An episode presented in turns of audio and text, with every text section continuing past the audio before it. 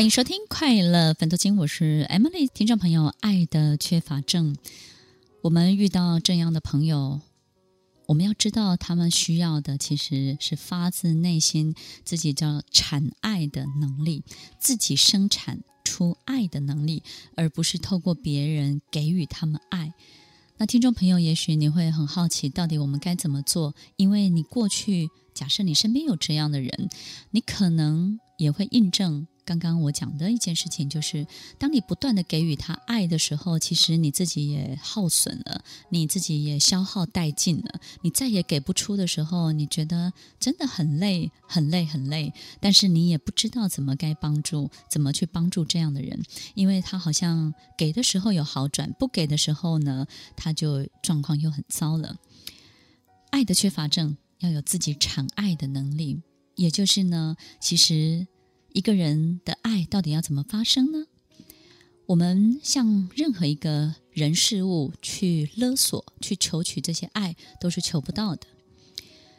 一个爱的发生是，当我们想要对一个人好的时候，我们真正爱他的时候，我们会对他付出。那么付出呢，不是帮他买东西，也不是照顾他、关心他，把他的生活占为己有，这个叫做爱。爱是什么呢？你乐见他好，你希望他快乐，你希望他放松，你希望他自由，你希望他可以表现出他本来有的才能，然后你希望他有发展，你希望嗯，他就是一个运动选手的样子，所以你鼓励他去运动，然后你鼓励他要去做自己有兴趣然后开心的事情，这个叫做爱，在他最需要帮助的时候。去陪伴他，而不是在他最需要帮助的时候拿着这个糖果或者是吗啡来诱惑他。当你可以对一个人做出刚刚这些真正的爱的时候，你会发现，当你有爱他的能力，而不是讨好他的能力哦。当你有爱他的能力，乐见他的好，祝福他的好，然后乐见你爱的人找到自己最喜欢的生活的方式。当你有这种爱他的能力的时候，你在爱他的每一个过程，你自己这个人身上就会生出更多、更多源源不绝的爱。源源不绝的爱的确要透过付出，它才会自己长出来。但是这个付出必须要是真正的爱的付出，而不是一种放高利贷哦。所以，听众朋友，有很多人。特别是爱的缺乏症的人，他们在一开始接近任何一个朋友的时候，你一定享受过他们带来的好处。他们带来什么好处呢？你也没有做什么，但是他对你特别的殷勤；你也没有要他做什么，但是他对于你特别特别的照顾。你并没有很需要他的陪伴，但是他一天到晚陪伴在你身边，好像当你的丫鬟，当你的喽啰，然后当你旁边服侍你的人。所以，当你享受过他的服侍的时候，你要记得，你也要付出代价的，因为在当他需要的时候，他要的东西是要数倍，甚至大过于他所认为的付出的。所以，听众朋友，有时候。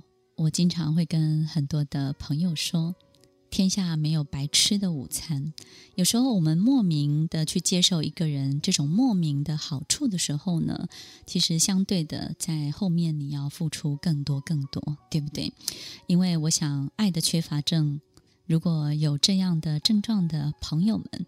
你一定也会觉得相当的委屈，你会觉得我曾经对你这么好，我对你付出青春，我对你付出所有我的一切，你怎么可以这样对待我？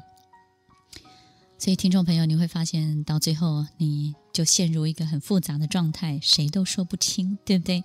但是呢，我们很清楚，真正的爱是什么？让爱自由，乐见这个人他过上他想过的生活。乐见这个人在他所有喜欢的一切里头，然后快乐的过日子。乐见这个人得到他所爱的，祝福这个你爱的人。就像我们对待我们的孩子一样，我们都希望孩子功课好，但是我们也希望孩子健康，对不对？然后每次看到孩子在运动的时候有成就感，我们都会替他开心。我们不会说啊，你要健康，我会关心你；你生病了，我一定照顾你，我一天到晚陪伴在你身边。然后你的孩子打出全垒打，你会说那又怎样？有什么了不起？听众朋友，你不会对孩子说这些话，对不对？因为你真的爱你的孩子，你就会乐见所有美好的一切发生在他身上，这才是真正的爱。但是，如果你的付出是不乐见的，你的付出是占有的，你的付出是很希望他假以时日可以用更高的倍数来还给你的时候，或者是你想要什么他不可以拒绝的时候，那这个爱就不是纯粹的爱了。那不管你付出多少，你都会得不到你真正想要的一切。所以，朋友们，爱的缺乏症。有时候，爱的缺乏症，这些朋友们都是很很在意别人对自己的看法的。他们也相对的是低自尊的人们，所以很容易就看低自己，然后对自己没有信心。所以，如果我们有一点点爱的缺乏症，听众朋友，你一定要记得，你可以靠自己站起来。但是怎么站起来呢？去乐见你身边的人好，去找到你愿意为他付出，然后祝福的人。所以呢，不要在你的周围摆上太多让你得失心太重的一切。我觉得对于陌生的付出，可以开始慢慢建立你的自信心哦，听众朋友，如果我们有一点点爱的缺乏症，那么你要记得，你一定要接近人群，你要活在人群里头，你不要让自己越来越疏离。你要记得，在人群当中，只要做到两件事情：不要过度的要求，不要过度的给予。要记得哦。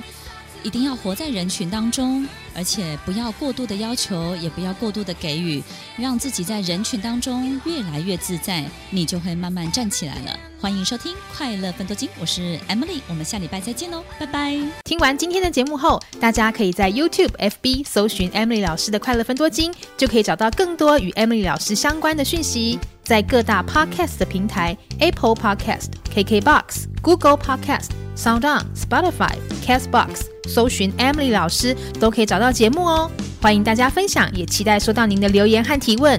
Emily 老师的快乐分多金，我们下次见，拜拜。